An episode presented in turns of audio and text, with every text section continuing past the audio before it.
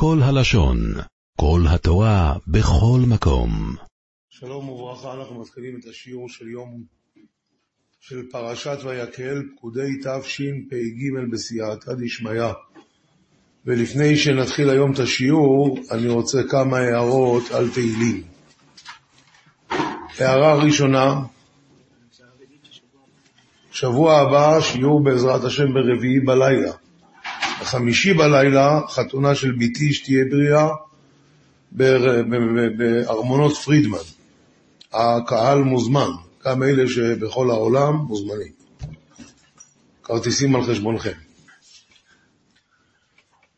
עכשיו ככה, אמ, הערה ראשונה לגבי תהילים, לפני כשנה, כמעט שנה, בשבועות שאלתי אתכם שאלה. מדוע דוד המלך משנה את מה שאמר משה רבינו? משה רבינו אמר י"ג מידות של רחמים, השם השם, כל, רחום וחנון. משה רבינו אומר, חנון ורחום השם, ערך אפיים. מה אמרתי? כן, התכוונתי לדוד המלך. אז זו השאלה, למה דוד המלך משנה את הסדר שאמר משה רבינו? משה רבינו אמר רחום וחנון, משה, ודוד המלך אומר חנון ורחום. למה? אז נשאלה השאלה, בסדר, שאלה, שאלה טובה, אז גם טוב. השבוע צלצל אליי הרב ברונפמן, שאותו יבוא מוצלחס. מצאתי מי ששואל את השאלה הזאת. אז באמת, הוא לא שואל ממש את השאלה הזאת, הוא שואל סתירה במשה רבינו עצמו. מי זה? הפנים יפות, בעל האפלואה, רבו של החתם סופר. והוא שואל, משה רבינו אומר, רחום וחנון, ומשה רבינו אומר, וחנותי את אשר אחון, וריחמתי את אשר ארחם. אז זה חנון ורחום, כמו דוד המלך.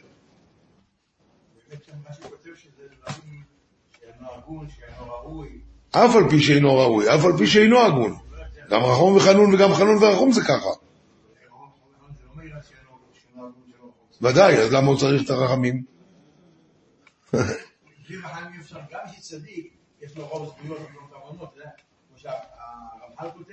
מה זה קשור? הרחום וחנון והחנותי את אשר רחום, זה שניהם זה המידות של הרחמים. אז שואל את זה האפלואה, ובעצם זה גם צריך לתרץ את השאלה שלנו. הוא אומר דבר נפלא מאוד, מאוד. מה, עכשיו ככה, תוספות אומר במסכת ראש שנה, בדף י"א, מה ההבדל בין רחום לחנון? רחום, אומר תוספות, זה שלפני שתבוא הצרה, השם מרחם שהיא בכלל לא תבוא. חנון, הצרה הגיעה. בן אדם תקוע עד האוזניים בתוך הצרה, והוא צועק אל השם, ואומר הקדוש ברוך הוא, ושמעתי כי חנון אני. אני אפדה אותו מהצרה. מוריי ורבותיי, איזו מידה יותר גדולה של רחמים יש? רחום או חנון?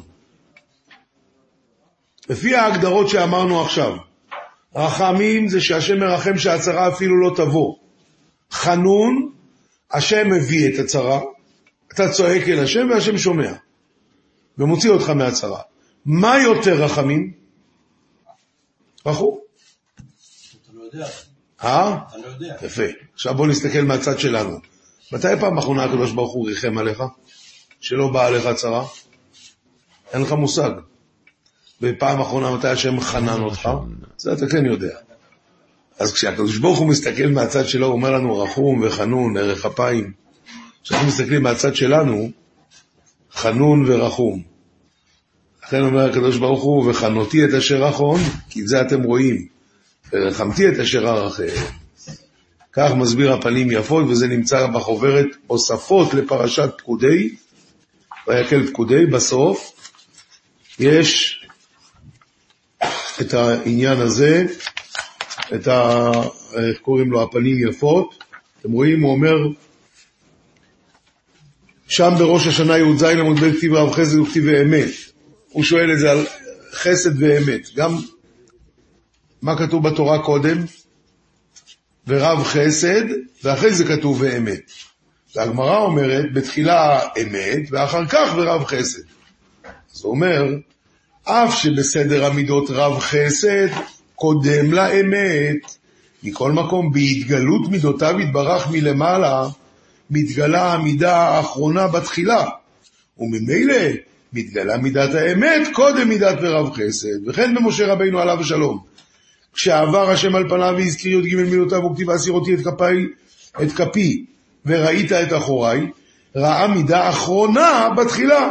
והיינו דכתיב, אני אעביר כל טובי על פניך, וחנותי את אשר אחון וריחמתי את אשר ארחם. אף שמידת רחום קודם מידת חנון. מכל מקום, כשראה משה ראה את מידת חנון קודם מידת רחום. יפה מאוד. אז זה ברוך השם, יש לנו הסבר. עכשיו אני רוצה לשאול שני דברים שהשבוע ככה הטרידו אותי, ולהגיד שאני כבר יודע מה אני אומר, אני עוד לא יודע. אבל אני רוצה לשתף אתכם. בשבוע הבא בעזרת השם השיעור יהיה ביום רביעי בערב. בגלל שבחמישי בעזרת השם הבת שלי מתחתנת, יהיה לי קצת קשה לבוא לשיעור. אה? שעה רגילה, כן. שאנחנו נוכל לבוא ובכן, רבותיי, בשבת, בליל שבת, אנחנו אומרים קבלת שבת. ואומרים את המזמורים שדוד המלך כתב מצדיק ו' והלאה, צדיקי והלאה. ושם אומרים, השם מלאך ירגזו עמים, תמשיכו. אתם לא אומרים את המזמורים האלה? אצלכם לא אומרים? נו, השם מלאך ירגזו עמים, יושב קרובים תנו את הארץ. תגיד, מה זאת אומרת שיושב קרובים? שהשם מדבר עם משה רבינו מבין שני הקרובים. אבל מה, מה, מה, מה זה נכנס פה? מה פתאום החלטת לקרוא לו יושב קרובים?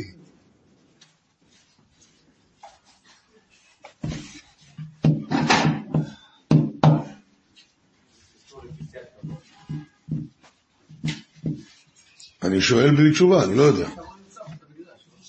נכון, אז מה פתאום פה החלטת לקרוא לו ככה?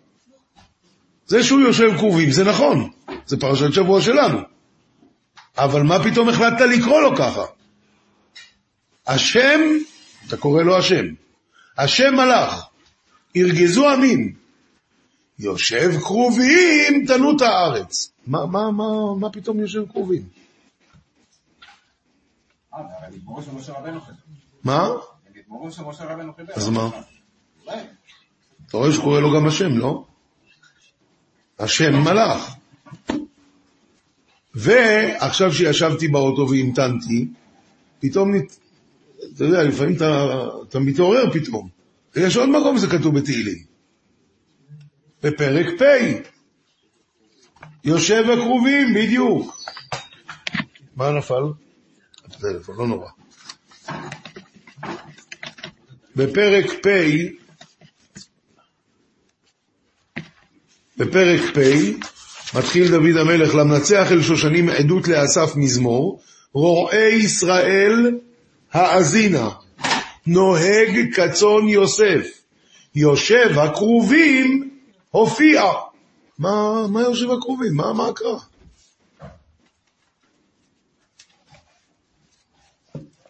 לא יודע.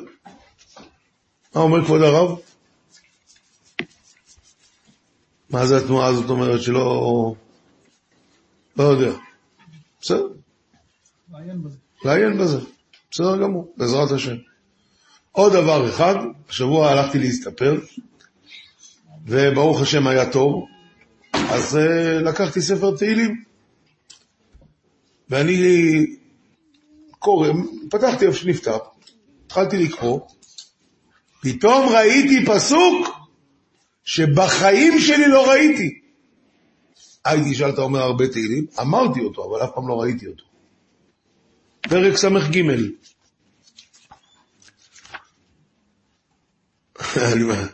אני מקריא לכם פסוק, אני אומר לכם, תסבירו לי מה כתוב פה. הפרק מדבר בהיותו במדבר יהודה. מזמור לדוד בהיותו במדבר יהודה. אלוהים אלי אתה שחרק, עצמה לך נפשי, קמה לך בשרי, בארץ יה ו... ועייף בלי מים. ואז הוא אומר, כי טוב חסדך מחיים, שפתיי ישבחונך. תסביר את הפסוק. כי טוב חסדך מחיים, שפתיי ישבחונך. אני רואה שגם אתם עוד לא ראיתם את הפסוק הזה אף פעם. מה, נו, מה נדבר? כן, ברור. טוב חסדך בחיים, החסד שאתה עושה, זה יותר טוב מהחיים. מה זאת אומרת? תסביר לי. מה זאת אומרת? מה יותר טוב מהחיים? מה שייך להגיד יותר טוב מהחיים? פעם שמעתי פירוש על זה, ואני חושב שבילקוט אמר את זה בשם המאגי, זה היה רק מה לפנים. הוא אמר שכשאתה פוגש רופא ומרפא אותך, אז קודם כל הוא מרפא אותך. אבל חוץ מזה גם נהיה לך קשר. הוא הסביר שזה הפשט. הפשט הוא ש... טוב חסדך מחיים, לא מחיים, זה השפתיים שפוך, הקשר שלי איתך, זה יותר מהחיים ממה שקיבלתי ממך. ואתה יכול להגיד את זה גם על הרופא? שהקשר שנהיה לך עם הרופא שווה יותר מהחיים שהוא ריפא אותך?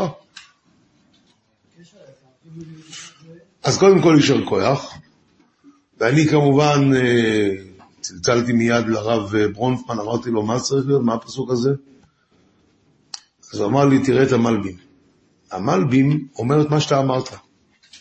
והמלבים אומר ככה, כשאדם, יש מלך, בשר ודם, גזר על מישהו מיתה וחנן אותו.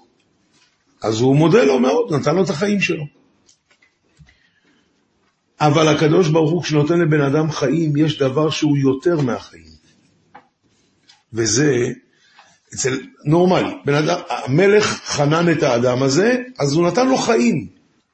והחיים זה המטרה. דוד המלך אומר, אצלנו החיים זה לא המטרה.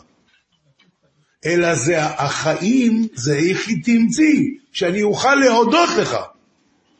ממילא טוב חסדך מהחיים עצמם.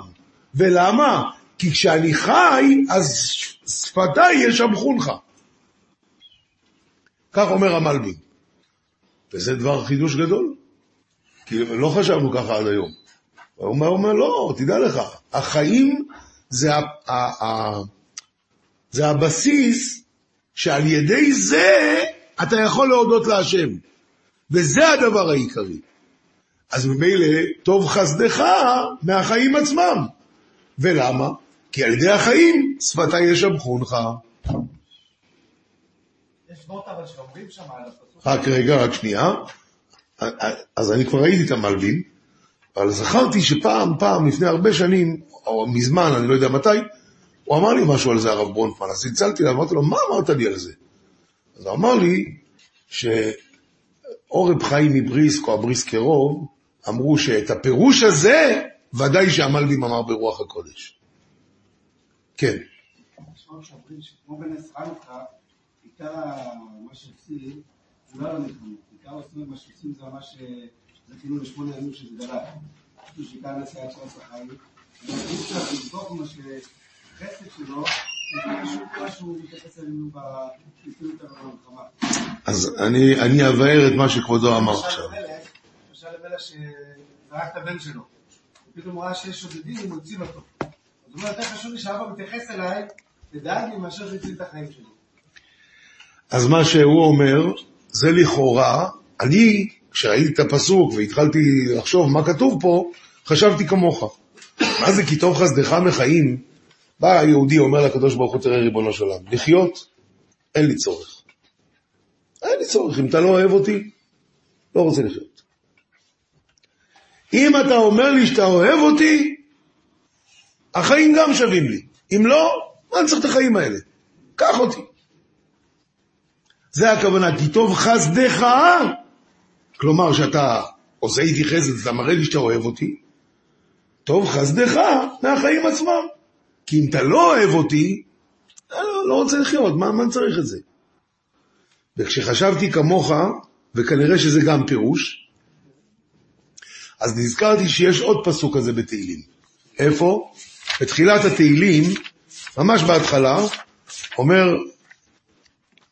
אוי, אוי, הנה, פרק ה', פסוק י"ג, אומר דוד המלך, כי אתה תברך צדיק השם, כצינה רצון תעטרנו. מה זה צינה? מגן. מגן. משלוש רוחות. מה המגן של הצדיק? רצון. ריבונו שלם, אתה מראה לי רצון? אתה מראה שאתה שמח איתי?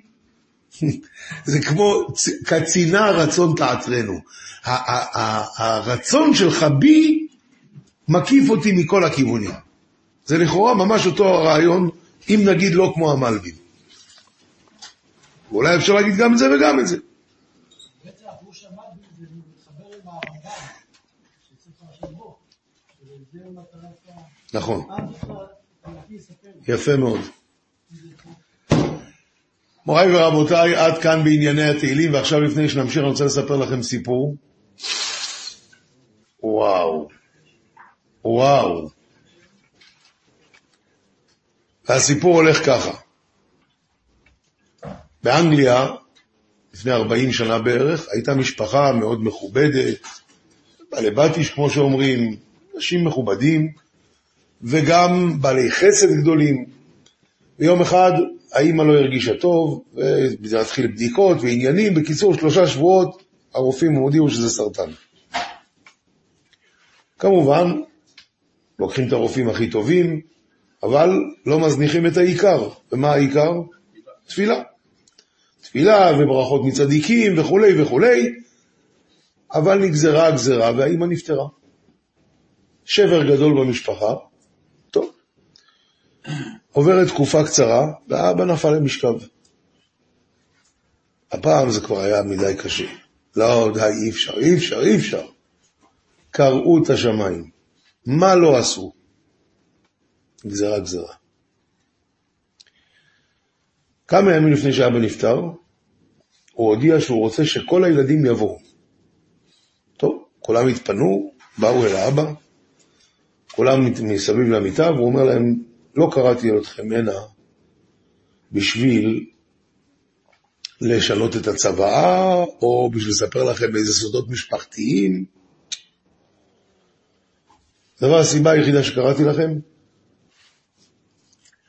אני חושש שבגלל מה שעבר על המשפחה שלנו, אולי נפגמה האמונה שלכם בכוח של התפילה. ובשביל זה קראתי לכם הנה לספר לכם סיפור. בפולניה הייתה משפחה יהודית כמובן, אבא, אימא, שמונה ילדים, נולד הילד התשיעי. כשנולד הילד התשיעי, התברר שהוא מפורק לגמרי. השרירים לא תופסים את העצמות. אז חיפשו, מצאו רופאה קתולית, נוצרייה קתולית, שהיא ידעה לטפל בזה, והיא טיפלה בזה כמו שצריך, והילד יתרפא. מצוין, ברוך השם. אז הגיע היטלר, והם נכנסו לגטו כשהאימא שוב מעוברת. בגטו נולד להם הילד העשירי. עם אותה בעיה של שרירים מפורקים.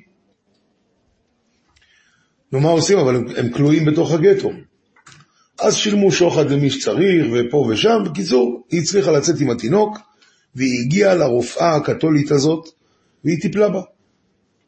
כשהיא גמרה לטפל בילד, אז היא אמרה לה, ולאן את הולכת עכשיו? אז היא זאת אומרת לאן? לגטו. היא אומרת לה, את משוגעת? היא אמרה, מה את רוצה שאני אעשה? הבעלי שם, ההורים שלי שם, והילדים שלי שם, מה את רוצה שאני אעשה? אז היא אומרת, אבל את לא, את לא מבינה שהם יהרגו אתכם? אתם צריכים לברוח. היא אומרת, לאן נברח? העולם סגר בעדינו. אין, אין, לאן לברוח, לא שייך. אומרת לה הרופאה הזאת, פה למטה, מתחת לבית שלי יש מרתף. תביאי את כולם הנה. אני אשמור עליכם. אבל המרתף לא מספיק גדול, אני אחפור. היא לא יכולה להביא פועלים לחפור. היא חפרה בעצמה. כי אם יהיה פועלים, אתה יודע, הלשינו. היא חפרה, היא סידרה את העניין, ובמשך חצי שנה, לאט לאט כל המשפחה, כולל ההורים, באו אליה הביתה. ובמשך כל השנים של המלחמה, היא שמרה עליהם. ואני לא מדבר איזה סכנות, הרי אם היו תופסים אותה, הורגים אותה יחד איתם. וחיפשו, וכמה פעמים כמעט תפסו, אבל סתם, עזוב, בלי סכנות. אתה יודע מה זה להאכיל 14 פיות? במלחמה? היא עשתה מעל ומעבר, הצילה אותם. נגמרה המלחמה, ברוך השם. המשפחה הזאת כמובן הודו לה מאוד, ועברו לאנגליה. באנגליה, תמיד הם דיברו ביניהם, מה, מה קרה לאישה הזאת? מה פתאום היא הצילה אותנו? מה פתאום היא הצילה אותנו? היא קתולית. בעיניה, אנחנו היהודים כופרים, כופרים במשיח שלהם, ולא רק כופרים, עוד תלינו אותו גם. מה פתאום היא הצילה אותנו? אבל לא נעים לשאול מה, תודה רבה שהיא הצילה, וגמרנו. ואז עברו כמה שנים, הרבה שנים כנראה, יום אחד הם עשו חתונה באנגליה. היא כבר נהייתה זקנה, אז הם נסעו לפולניה, לקחו אותה, הביאו אותה לאנגליה למשך שבוע, כל השבע ברכות, והיא הייתה איתם.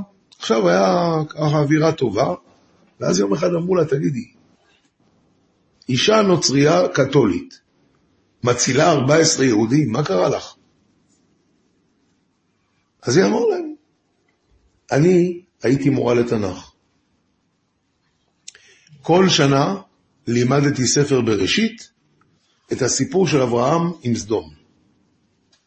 איך שהוא התפלל, 50 צדיקים, 40, 10, לא היה, הם לא ניצלו. אבל אם היה, היו ניצלים. כשהנאצים הגיעו, ואני ראיתי שהם הורגים, הם הורגים בלי חשבונות, וגם פולנים. אז אמרתי, מי מבטיח לי שהם יום אחד לא יבואו פה ויחליטו להרוג את העיר שלי, וגם את המשפחה שלי? אני צריכה עשרה צדיקים שישמרו לי על הבית. אבל אתם יהודים, אתם לא צדיקים. אבל חשבתי לעצמי, במצב הזה שכל העולם רודף אתכם, אתם נחשבים צדיקים. אז הבאתי אתכם, שמרתי עליכם, ובאמת המשפחה שלי גם ניצלה. עד כאן הסיפור. אומר עכשיו האבא הזה ששוכב על ערש דווי לילדים שלו, אני קראתי לכם כי אני מפחד שקצת נפגע לכם הכוח של האמונה בכוח של התפילה. אז רציתי להגיד לכם משהו. אין תפילה שלא נענית. אברהם אבינו התפלל על סדום, לא יצא מזה כלום. סדום נהפכה, לא נשאר כלום. לכאורה התפילה הלכה סתם. 3,600 שנה אחרי התפילה הזאת, 14 צאצאים של אברהם אבינו ניצלו בזכות התפילה הזאת. אז שתדעו לכם, שום תפילה לא הולכת ריקם. התפללתם, זה יעבוד. מתי זה יעבוד? על הילדים שלכם, על הנכדים שלכם, לא יודע מתי. התפילה נשמעה. הסיפור הזה נמצא בחוברת הראשית בסוף הפרשה, בעמוד 80.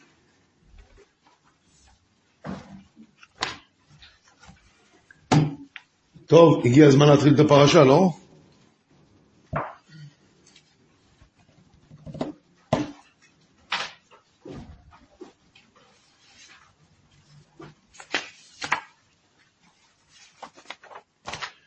עכשיו אני רוצה לשאול חידה לפני שנתחיל עוד, עוד מילה אחת לפני שנתחיל את הפרשה ממש. חידה ששאל הבריסקרוב. חידה. בריסקרוב כידוע היה חולה לא עלינו באסתמה, והוא היה נוסע לשוויץ בשביל לקבל אוויר. אז פעם שהיה בשוויץ, היו שם בערים, היו שם עוד יהודים, שאל חידה. איזה דבר היה במשכן ולא כתוב בתורה שהיה. טרללה. שכוח. מי גילה לך? ובכן, תפתחו בפרק כ"ט, פסוק ד'.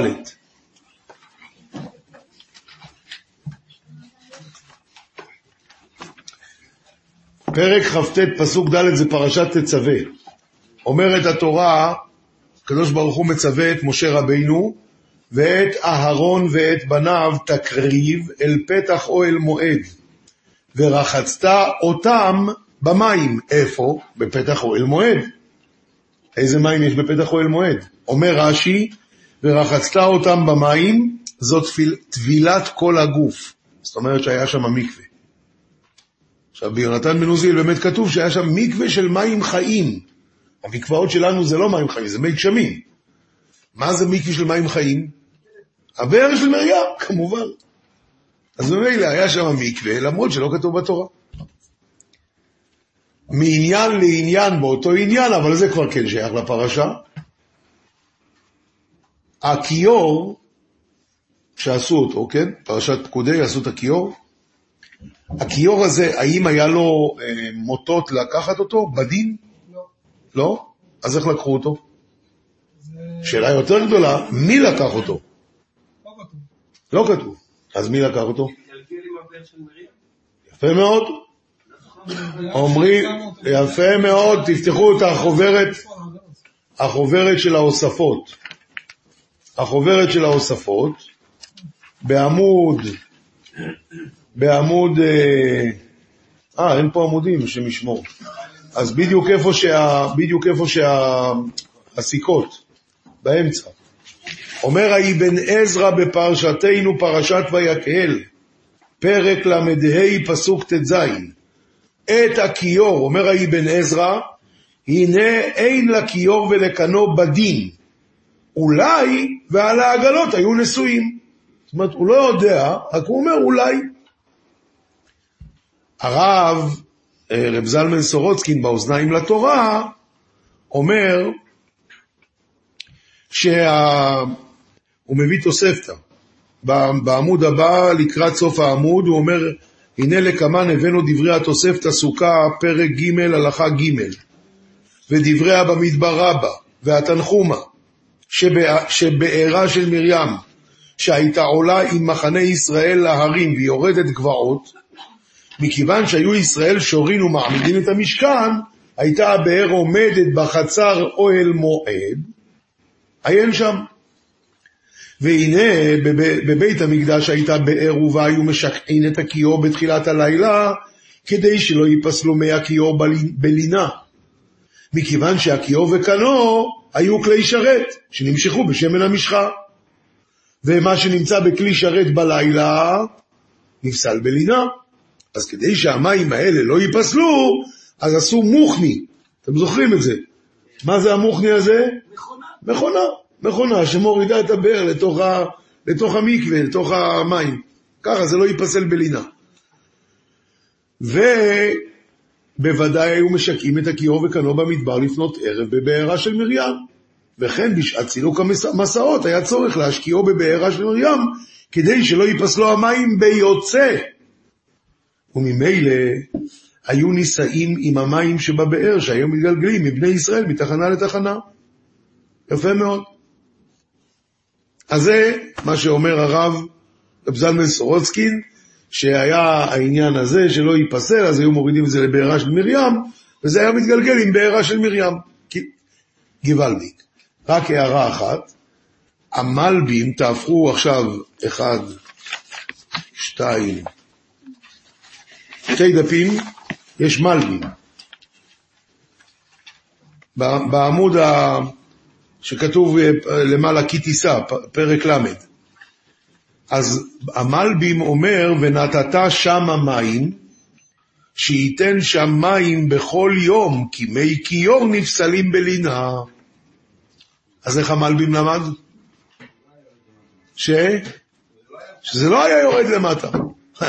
לכן כנראה האבן עזרא היה לו את הספק. אם יורד אז אין בעיה, אבל אתה רואה שהוא כתוב, ונתת שמה מים, שהמלבי מבין שהכוונה שכל יום צריכים לתת מים חדשים, כי הם נפסלו בלינה. אז זה לא כמו שהרב אה, רב זלמן סורוצקין אומר. אבל אם כבר מדברים על הכיור, אז נוסיף, וזה יהיה קשור קצת למה שדיברנו מקודם. מוריי ורבותיי, בבית שני עשו מוכני. והיו מורידים את הכיור לתוך הבאר כל לילה. שואל הבריסקרוב, ומהי מצוות מקדש? הרי ברגע שהוצאת את הכיור, הרסת את בית המקדש. יש מצווה שכל רגע ורגע יהיה בית מקדש. בית מקדש זה כולל, אתה לא יכול להגיד, שמע, מוציאים את המזבח, שבועיים שיפוצים. אין דבר כזה. יש מצווה בית מקדש, בית מקדש זה... למטה זה לא בית המקדש? לא, זה לא כלי. זה לא הצורה של בית המקדש. כיור זה לא כלי, כל זה הכנה לעבודה. מאיפה כבודו לוקח את החידוש הזה? ובכן, אז בואו נהפוך את העמוד הבא, יש כאן רבינו הספורנו, אומר הספורנו ועשית כיור, גם זה הכלי לא הזכיר למעלה עם שאר הכלים, הספורנו היה קשה לו, למה כל הכלים שנעשו נכתבו בפרשת תצווה, הציווי, הכלים. רגע, כן, אתה צודק, בפרשת תרומה. ואילו הכיור נכתב בפרשת כי תישא, אחרי הכל, אחרי הכל. למה? אומר הספורנו, כי לא הייתה הכוונה בו להשכין שכינה במקדש כעניין הכוונה באותם הכלים, אבל הייתה הכוונה להכין את הכהנים לעבודתם. זאת אומרת, זה מין, מין הכשר מצווה כזה, זה לא חלק מהבית המקדש. לפי זה מתורץ הקושייה של רבי סקירוב, נפלא מאוד. אז אה, אה, עכשיו באמת, אולי אתם יודעים מה היה הגודל של הכיור? של המדבר? שבמדבר, ארבע ארבע לוגים. מה היה הגודל? למה התורה לא מצווה על גודל? התורה אומרת, ועשית כיור נחושת, וחנו נחושת לרוחצה. מה, כמה? תגיד מידות. מזבח אמרת. מזבח חיצון אמרת. מזבח מימי אמרת. אמרת שולחן, אמרת מנורה, הכל מידות. מה כאן? מה קרה? הוסיפו עוד עשר, יופי, נו אז מה? מה אמרת? איפה? תגיד לי מה המידה. התשובה היא, המידה הייתה כמה נחושת שהאנשים הביאו. נשים הביאו את הנחושת, כמה שהם הביאו, מזה עשו כיור. ולמה? כי זה לא כלי שרת. זה כן כלי שרת. היה צריך למשוח אותו. אבל זה לא פוסל את הבית המקדש, זה לא חלק מהכלים שבונים את בית המקדש, את המשכן. זה איך היא תמצא, שיהיה הכשר מצווה, ל- לעשות את נטילת ידיים ורג, ורגליים. אז זה הנושא של הכיור, ועכשיו מוריי ורבותיי, אה, יש לי בשבילכם הפתעה. הלכות שבת כולם מכירים, כן? מותר לעשות אוהל בשבת? מצד מה שזה אסור? מצד מה? מלאכת בונה. אז אסור לעשות אוהל. כמה זה נקרא אוהל? נכון. לכן, מותר לשים מפה על השולחן בשבת. למה? כי אין פה טפח. אם היה טפח בין המפה לשולחן, זה היה אוהל, אסור לעשות. אוהל זה טפח. אולי אתם יודעים איך קראו לכיסוי הראשון של המשכן? על הקרשים היה הכיסוי הראשון. איך קראו לזה?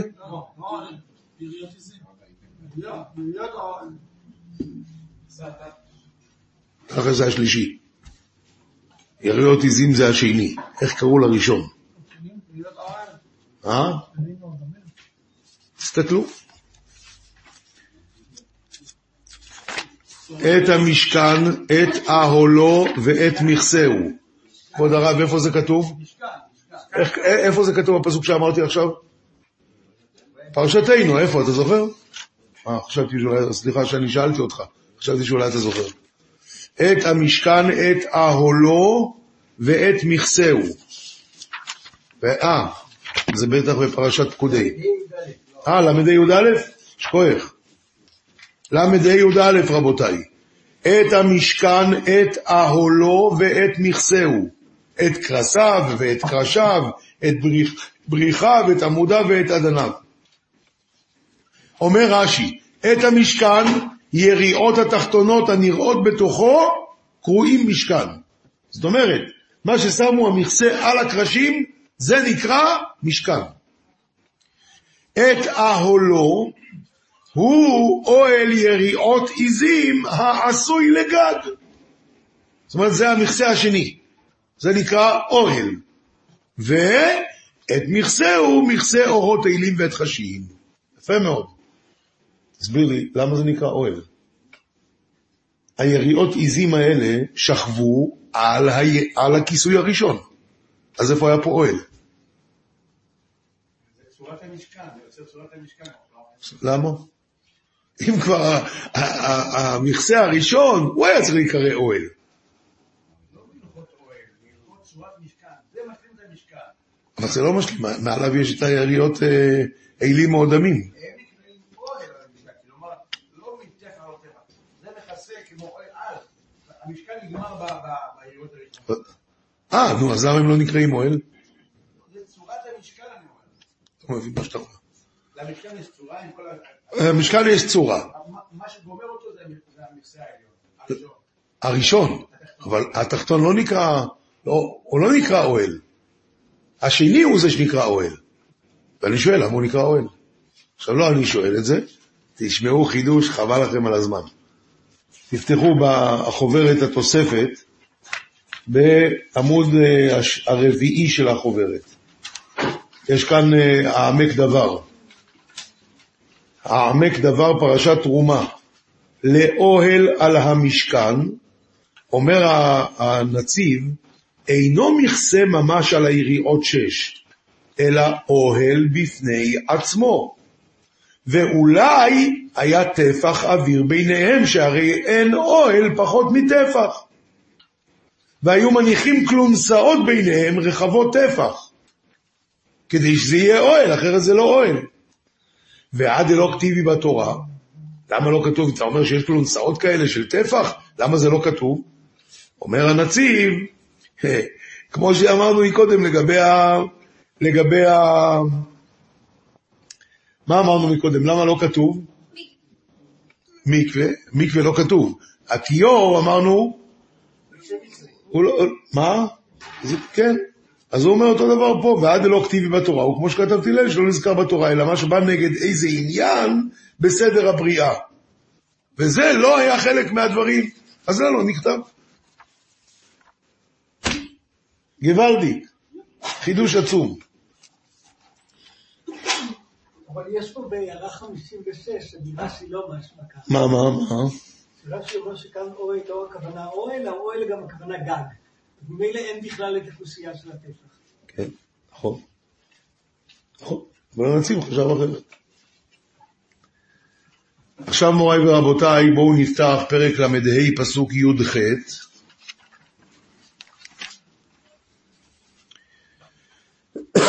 את יתדות המשכן ואת יתדות החצר ואת מיתריהם. מה זה מיתריהם, אומר רש"י? חבלים לקשור. צלצל אליי השבוע הרב ברונפמן, אומר, כתוב פה שיש חבלים. אולי אתה יודע ממה היו עושים עם החבלים.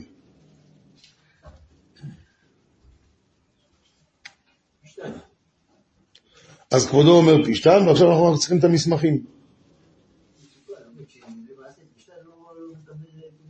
מה זה שייך לפה?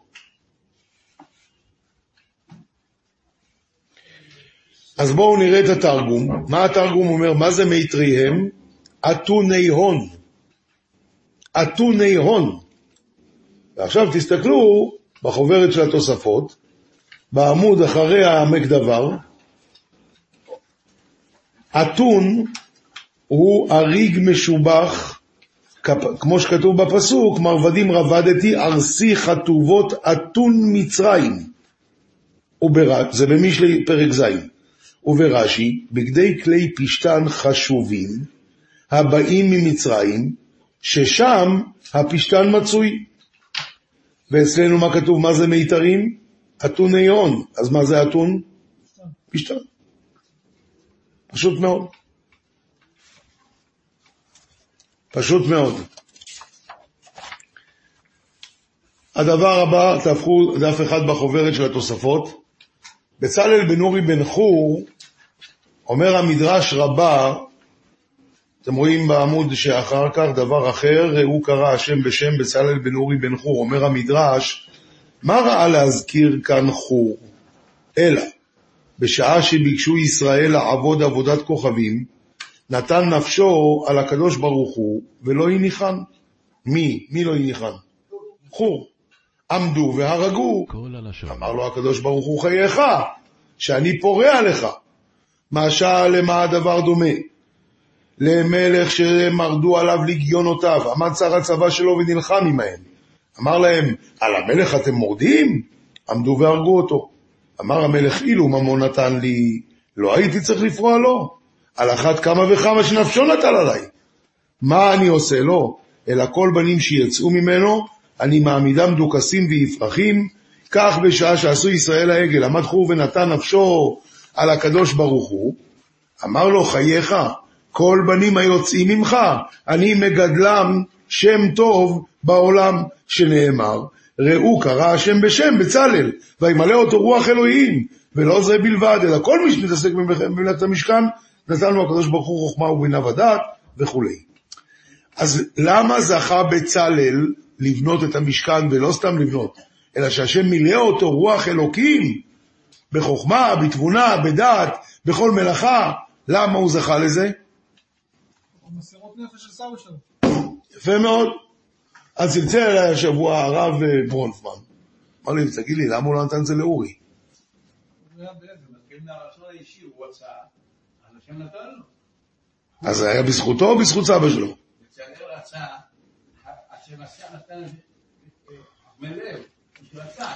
אורי לא היה חכם לב, אתה אומר. גם בצלאל לא היה הנכד היחיד של חור. זה לא הסיבה רק מישהו שהוא נכד, כי אז היו הרבה נכדים, היה מסתובב משהו שקשור גם איתו. הרב גולדמן מביא באחד הקיבוצים שאורי היה באבל. אורי היה באבל? שלו. מה פתאום? רצחו את אבא שלו ב-17 בתמוז. איך הוא היה באבל? שנת אבל אולי. נו, אז מה היו בשנת אבל? לא יכול אה, להיות עליו הרוח הזאת שצריך. טוב. בן כמה היה בצלאל? ביחד אומר 13, והמשך אומר 8. מקסימום הוא היה בן 13. אז כשהוא שאל אותי הרב ברונפמן, אמרתי לו פשוט, אם היו נותנים את זה לאורי, לא היה ניכר שזה בגלל שהסבא של האבא מסר את הנפש. כי בן כמה היה אורי? הוא היה אדם מבוגר, נו, חכם לב. אבל כשאתה נותן לילד בן 13, כולם שואלים, היי, אז משה רבינו אומר, ראו, קרא השם בשם. למה? תראו מה שקרה, אתם הרגתם אותו, הנה הנכד שלו מקבל. זה ניכר שזה לכבוד זה. ולכן נתן את זה דווקא לו.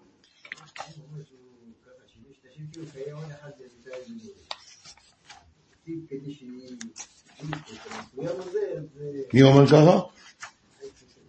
העץ יוסף. טוב. אבא כפי יקר מביא שם, ואיתו האוליאב בן אחיסמך, למה פה לא הזכיר את השם של הסבא? אומר, בן אורי בן חור, כי הזכות המסורת נפש של חור זה... ה- זהו, נכון. נכון מאוד. טוב, עכשיו יש עוד דבר אחד שלא הבאתי בחוברת, גם לא בתוספות, כי לי זה היה פשוט, אבל אני הבנתי שכנראה לא לכולם זה פשוט, אז אני אומר את זה. השמן הזה שהשתמשו לשמן המשחה, בתרגום יונתן כתוב שזה היה שמן אפרסמון.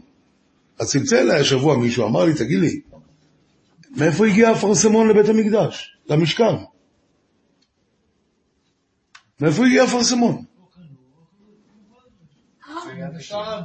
בקיצור, אני התחלתי לדבר איתו, ואני מדבר, מדבר, ועוד טלפון, ועוד טלפון, ורק בסוף קלטתי שהוא חושב שהאפרסמון זה הפרי הזה שיש היום. עכשיו, הפרי הזה הוא החלאה של שני פירות.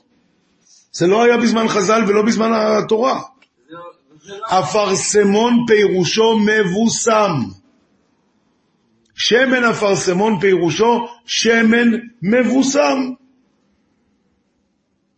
עכשיו, נהרות אפרסמון שיש בעולם הבא זה כמובן משהו אחר לגמרי, לא יודעים מה זה. זה משהו קבלי. אבל מה שנוגע פה, שמן אפרסמון פירושו שמן ששמו בפנים בשמים, יש לזה ריח טוב, זה הכל. לא היה, לא היה, לא היה. זה עצי בשמים. שמן אפרסמון, יש יין אפרסמון. מה מברכים על שמן אפרסמון, אתה יודע?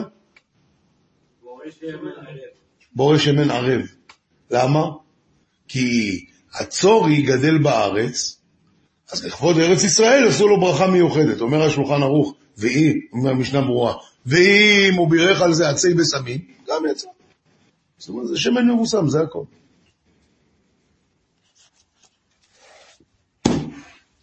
המילה אפרסמון שהדביקו לפרי הכתום הזה זה משהו די חדש.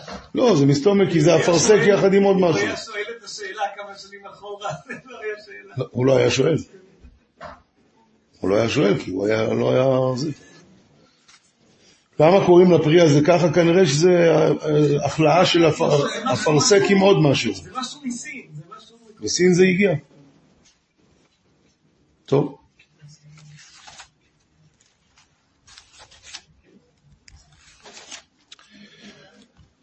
מוריי ורבותיי, השבוע יש לנו גם את אה, החודש הזה לכם ראש חודשים. והקדוש ברוך הוא אמר לו, כזה ראה וקדש. אז הוא, בהתחלה הוא הסביר לו, הוא לא הבין, משה רבנו לא הבין, עד שהוא הראה לו באצבע ואמר לו, כזה ראה וקדש. אז אה, בספר של הרב אה, יוסף שאול נתנזון, רבי יוסף שאול נתנזון, וזה בחובר, מי? שואל ומיישי. אבל הספר שלו לא נקרא שואל ומיישי, הספר שאני מדבר עליו עכשיו זה תכלת מרדכי, שגם זה ספר שלו.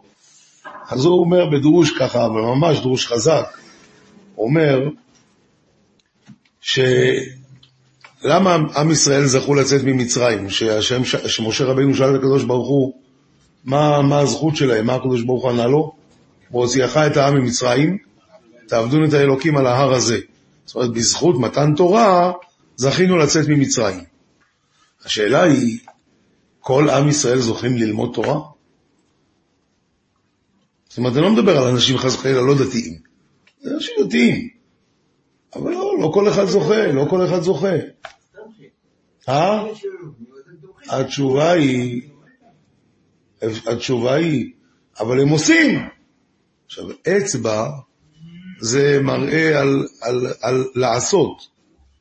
ממילא, משה רבינו, הקדוש ברוך הוא אמר לו, החודש הזה לכם ראש חודשים, ימשלו ישראל הלבנה. ימשלו ישראל הלבנה, שכן, הם יתחדשו וזה. אמר לו, אבל במה?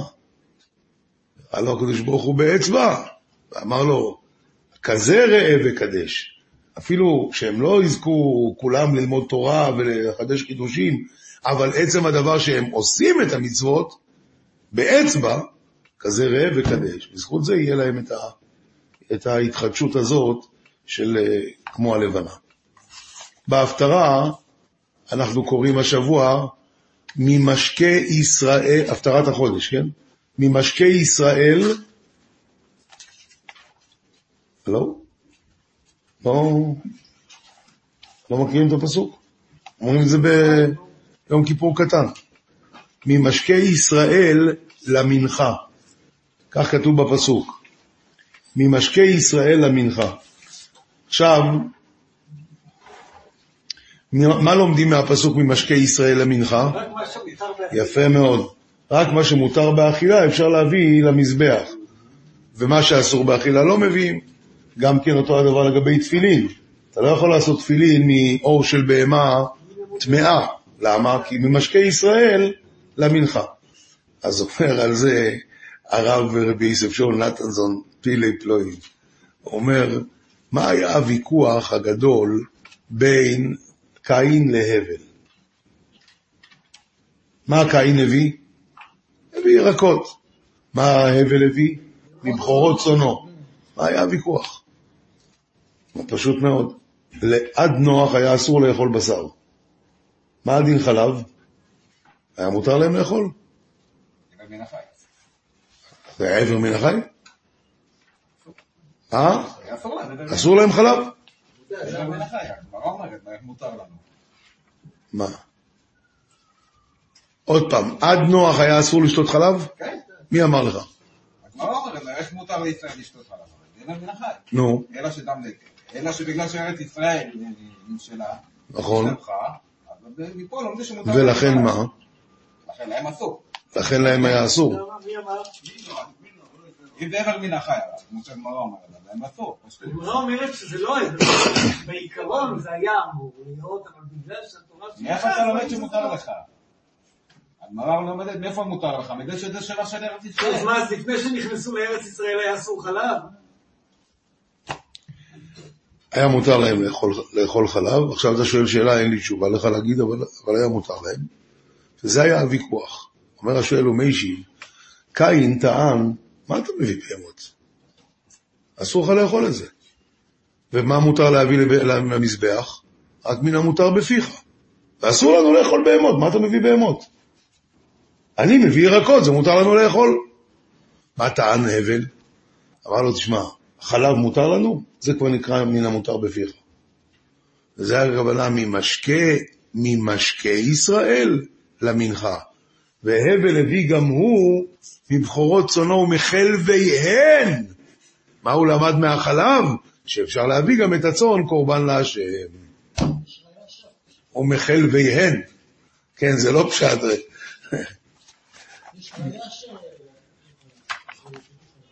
מה הראיה? שבועות, כי אחד הסיבות שבעצם עוברים אחרי חלב, מה זה אחרי מתי? זה אחרי נוח.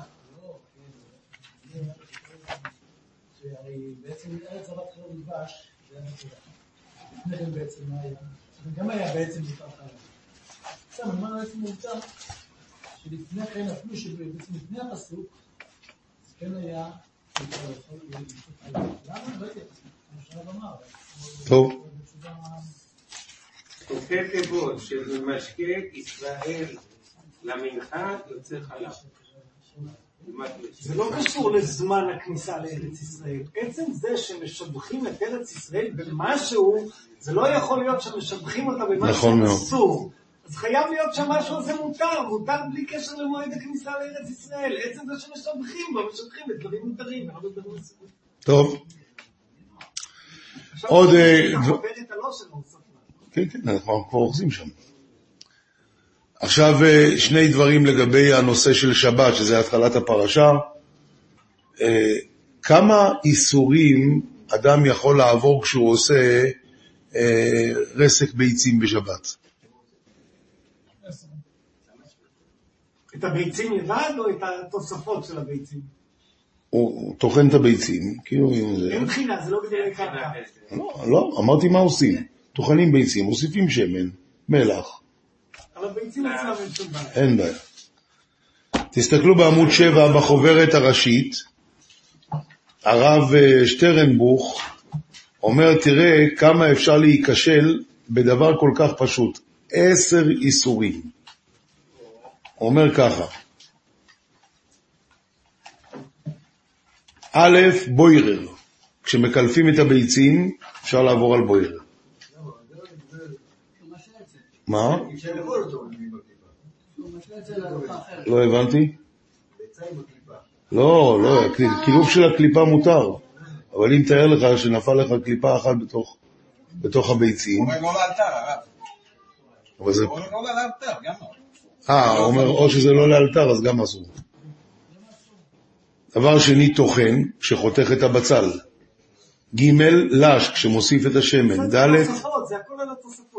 ד' ממרח, כשמחליק את הסלט בשעת הגשתו, זה כבר לא התוספות. זה את זה. מוחק. מוחק, אין? מתי יש ממרח באוכלים? מה, אסור למרוח שוקולד? לא, ממרח זה לסדר את זה יפה, להחליק הוא קורא את לזה זה. ממרח, לא יודע. ממרח אין פה. ממרח זה לא מורח.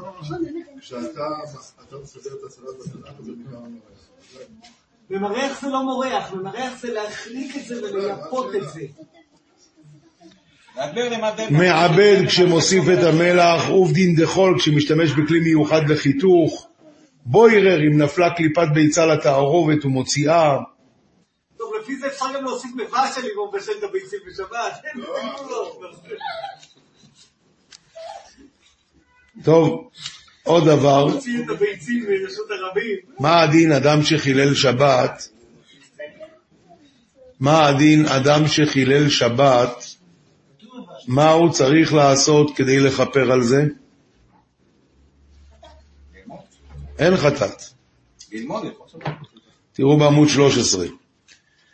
כותב רב חיים גריינמן, זכר צדיק לברכה, העובר איסור כגון חילול שבת, כתב השולחן ערוך סימן של"ד, צריך להתענות 40 יום שני וחמישי, ולא ישתה יין ולא יאכל בשר, וייתן במקום חטאת י"ח פשיטים לצדקה. ואם ירצה לפדות התענית, ייתן בעד כל יום 12 פשיטים לצדקה. זה מה שצריך לעשות בשביל תשובה וכפרה על עבירה אחת. וזה בעולם הזה שיש מושג של תשובה. ואיסורים ממרקים, אבל בעולם הבא העונש חמור הרבה יותר.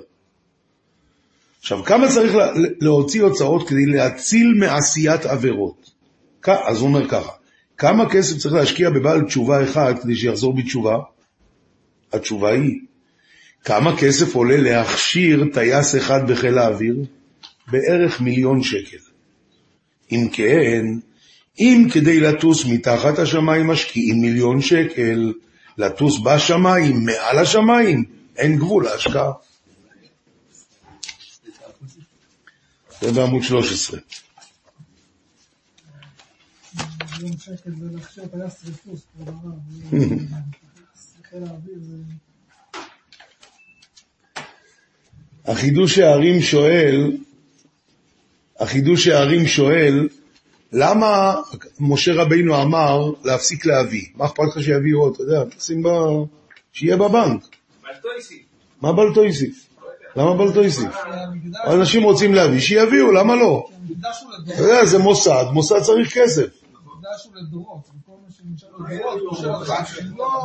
אומר החידוש הערים, אבל לפני כן אני אקדים, רב זלמן סורוצקין במקום אחר. רב זלמן סורוצקין שואל, שמשה רבינו עשה את המשכן, באו, אמרו לו, תביא, מה, איפה הכסף שלי, לאן הלך? אמר להם, אתם יודעים מה, אני אגמור, אתן לכם חשבון. גמר, אמר, אלה פקודי המשכן. את זה שמתי פה, את זה שמתי פה. האלף, אה, שמתי, עשיתי מזה אה, אדנים. זה עשיתי. כל דבר הוא נתן חשבון. למה? כי הם שאלו איפה הכסף. כשהם נתנו זהב לעגל, יצא כזה עגל קטן, אף אחד לא שאל כלום. פה משכן, מלא זהב? מה, קרה לכם? אומר רב זלמן סורוצקין, זה, זה מצד טהרת הלב של היהודי. אתה בא ליהודי, אתה אומר, שמע, אנחנו הולכים עכשיו לעשות, אה, אה, אתה יודע, גן, ונעשה גם שם אוניברסיטה. הוא נותן. אבל מה, הוא לא הולך לשאול איפה הכסף. למה? בסדר ליבו הוא אומר, אתה יודע מה, תגנוב את זה, אתה מצטער שיש שם אוניברסיטה. אבל כשהוא נותן עשר שקל לצדקה, איפה זה? לאן זה הלך? מה קרה? אומר, שמע, אם אני נותן לצדקה, שיהיה צדקה. הוא אומר, נתנו לעגל, יצא כזה עגל קטן, אף אחד לא שאל איפה זה. אתה יודע מה, גנבת, שיהיה לך לבריאות, לא מי צריך עגל. אבל כשנתנו הוא אמר, איפה שלי? אז עד כאן רב זלמן סורוצקין. עכשיו נחזור לחידוש הערים. אומר החידוש הערים, ברגע שמשה רבינו ראה שיש מספיק, אמר לא להביא יותר. למה? הוא ידע שברגע שיעשו את המשכן, כל אחד יגיד, מה? נשאר? אז אולי הכסף שלי לא בפנים? אמר לא, לא, חבר'ה, יש מספיק, תפסיקו להביא. אני לא רוצה שאף אחד יתאכזב. מה שיש, עם זה נעשה, וכולם ייהנו. אף אחד לא יצטרך לשאול, הכסף שלי אולי לא בפנים. זה החידוש הערים, נמצא בעמוד 41. פירוש שהגמרא אומרת שהמדרש אה, בנייה של המשכן זה כנגד, מכוון כנגד בריאת העולם. כן, רבי ראובן אומרת שהעולם היה מתפשט כמו שתי פקאיות של שתייה, נכון. הוא עצר אותו, הוא אמר לעולם, די, וזה שם שין דלת י'. כן. אותו דבר כנגד כאן, גם משה אמר, ומלאכה הייתה דיין, כנגד שתי כנגד העניין הזה. טוב. עוד מילה אחת לגבי הנושא של שבת החודש, החודש הזה לכם. וחז"ל אומרים שנמשלו ישראל הלבנה. במה נמשלו ישראל הלבנה? מתחדשים. שהם מתחדשים. יפה אמרת, אבל לפני שנגיע לשם, נאמר את הבן איש חי. בן איש חי אומר, למה קוראים לה לבנה לבנה? התשובה היא זה בלשון סגי נאור. הרי אין לה אור, אז היא בעצם כל הזמן באפלה. בלשון סגי נאור קוראים לה לבנה. האמת שהשם שלה הוא ירח. מתי בבית היא תיקרא לבנה? לעתיד לבוא, שיהיה לה אור. זה הכוונה, יפרח בימיו צדיק, ורוב שלום עד בלי ירח. כבר לא יקראו לזה ירח, יקראו לזה רק לבנה. וזה מתי יהיה? כשיבוא המשיח, ואז יפרח בימיו צדיק, ורוב שלום עד בלי ירח. אז זה נמשלו ישראל הלבנה, כי גם ישראל כרגע בתחתית של התחתית, אבל יבוא יום ואנחנו נהיה למעלה כמו הלבנה. ההסבר השני הוא מה שכתוב בחז"ל.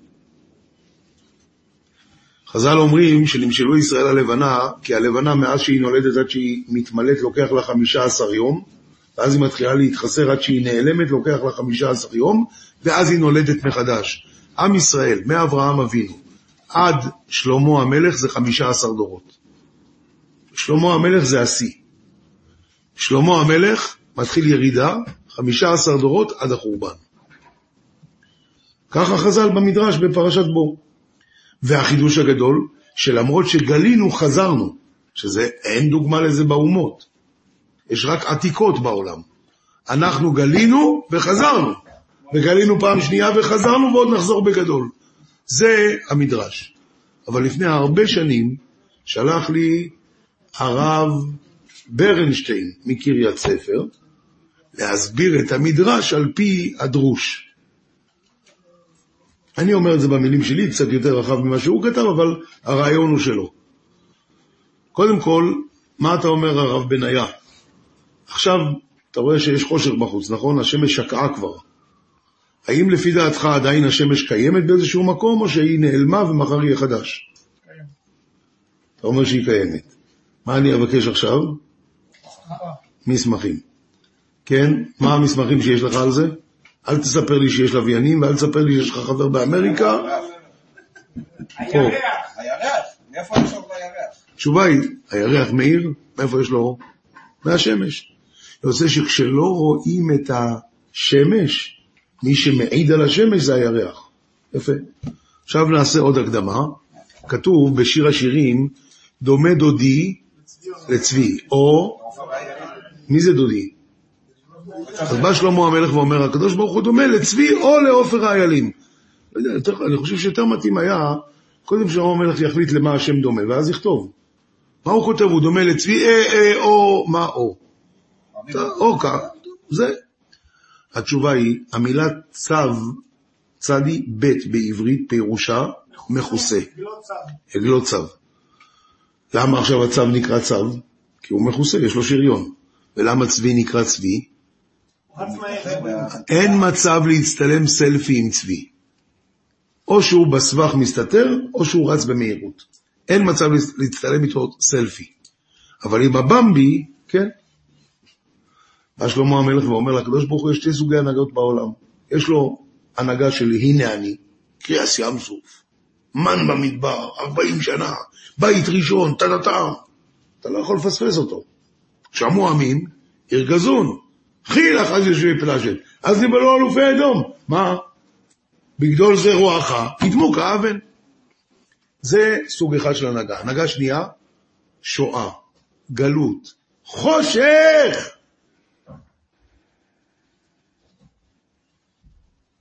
כזה מין חושך, שיהודי עומד ושואל, ריבונו של עולם, איפה אתה? אתה לא שם לב מה הולך פה? אתה לא, אתה לא רואה מה קורה? למה אתה שותק? כזה מין חושך. בא שלמה המלך ואומר, דומה דודי פעמים לצבי, שהוא מסתיר את עצמו, ופעמים לעופר האיילים, שהוא מראה את עצמו.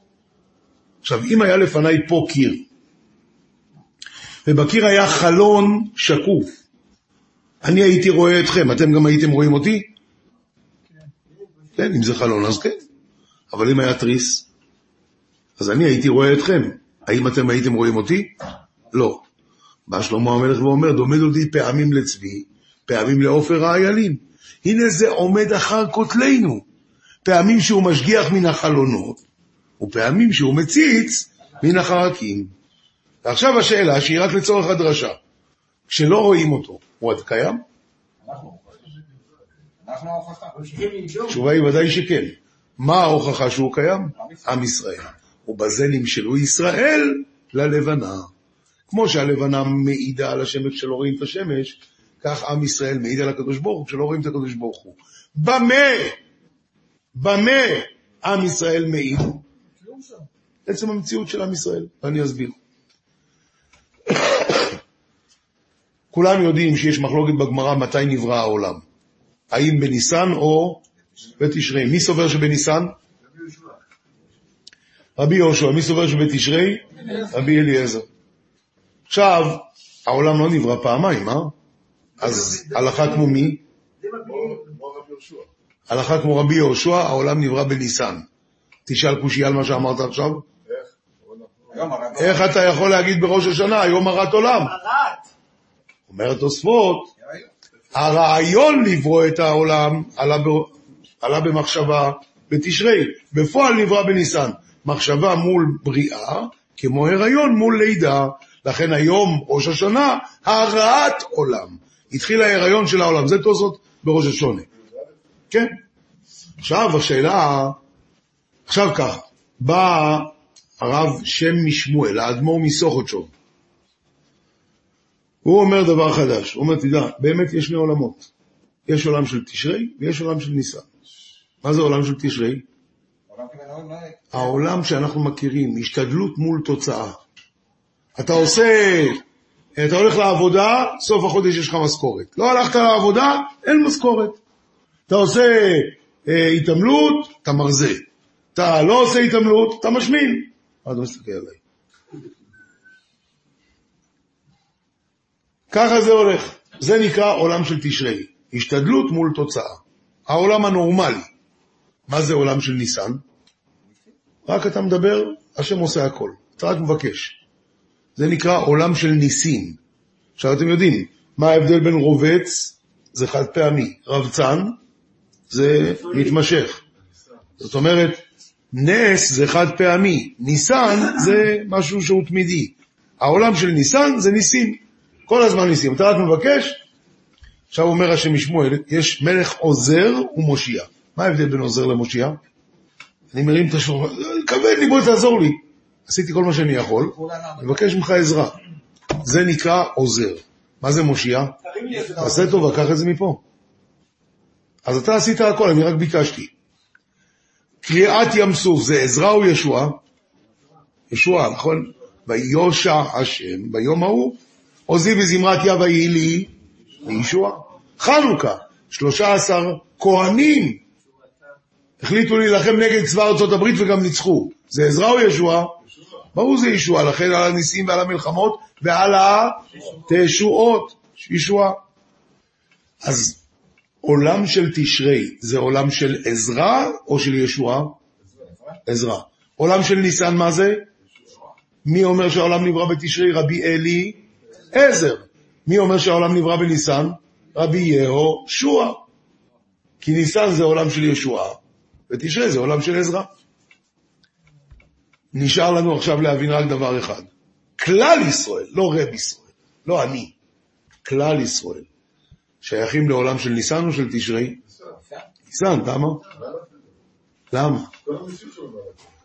אומר השם משמואל, אומר השם משמואל, ראית פעם אומה של מיליוני אנשים, שהאומה הזאת כבר קיימת קרוב לארבעת אלפים שנה, והתחלת האומה מארבע נשים עקרות. ושרה אימנו בית ולד לא היה. רבקה אימנו הייתה עקרה, רחל ולאה היו עקרות, ויש עם. מה זה? זה עולם של ניסן. יוצא שעצם המציאות של הכלל ישראל, היא צועקת, יש אלוקים. אחרת מה אנחנו עושים פה בכלל? ובזה נמשלו ישראל הלבנה, החודש הזה לכם, ראש חודשים. כך מסביר השם משמואל, וזה באמת נפלא מאוד. ונוסיף על זה מה שאתם אמרתם כבר, אנחנו אלפיים שנה כמעט בגלות. לא היה מדינה אחת, לא שרצתה, אלא שלא ניסתה להשמיד אותנו. אין, אין מקום בעולם. ואנחנו פה. מה זה? זה נקרא נשאלו ישראל, לבנה. עצם המציאות שאנחנו קיימים עדיין, כמו שאומר הרב, הרב, איך קוראים לו? מי? לא. הרב החסיד, נו, שהיה מגולי ספרד. היעבץ, היעבץ. אומר, מכל הניסים שהיו אי פעם, עצם המציאות שעם ישראל קיים, זה הנס הכי גדול מכולם. זה הנס הכי גדול מכולם. ובזה בשבילו ישראל הלבנה. שיהיה לכולם, עכשיו ככה, שבוע הבא עוד פעם. שבוע הבא בעזרת השם, השיעור ברביעי בלילה, תשע וחצי כרגיל, אבל ברביעי. בחמישי, בעזרת השם, חתונה של ביתי, באולמי פרידמן, רחוב מתתיהו, בני ברק. החופה, אה, כתוב בהזמנות, לפני השקיעה, אתם שואלים אותי, צריך נס גדול לפני השקיעה, אני מאמין שזה יהיה אחרי השקיעה. אבל על כל פנים, אה? אתה אומר זה ראש חודש ניסן, אולי יהיה נס. לא, באותו לילה מעבירים את השעון. אז, אז ממילא זה לא, לא שייך. באותו לילה, חמישי בלילה הבא. עולם שלם של תוכן מחכה לך בכל הלשון, 03 617 1111